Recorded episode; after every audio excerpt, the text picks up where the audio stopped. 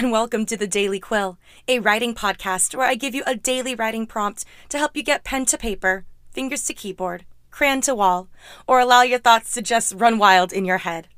Today's prompt is titled Riddle Me This. A cowboy rode into town on Friday.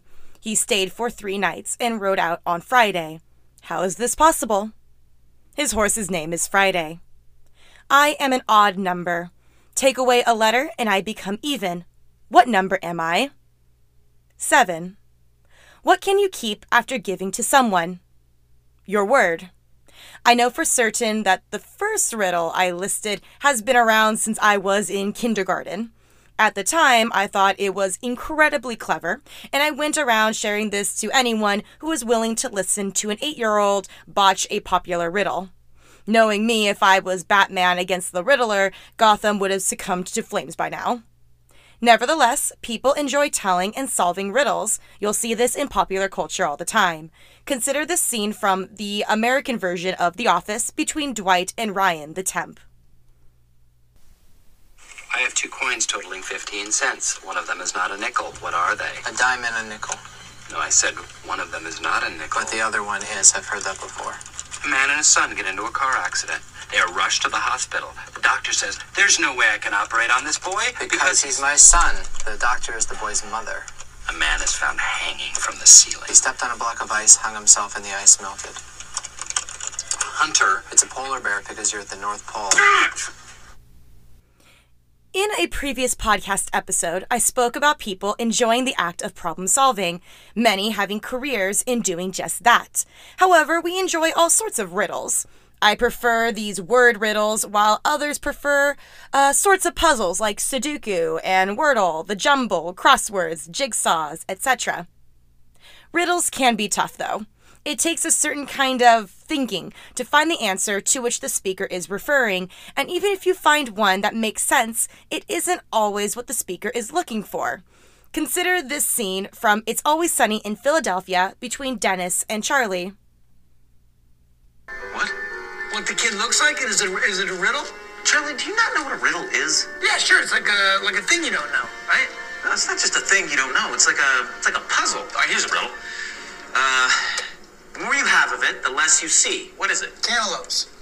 What? Cantaloupes is your answer because if you're holding a pile of cantaloupes, you're not going to be able to see very much. you Right, know? no. Especially if it goes past your face. No, that's not the answer. You tell me you can see through a pile of cantaloupes? That's not the answer to the riddle. The answer to the riddle is darkness, right? The more you have of it, the less you see. Darkness. Yeah, but how are you going to hold a pile of Oh my darkness? God. Does that make it? While this is highly exaggerated, there are some people who just don't understand riddles.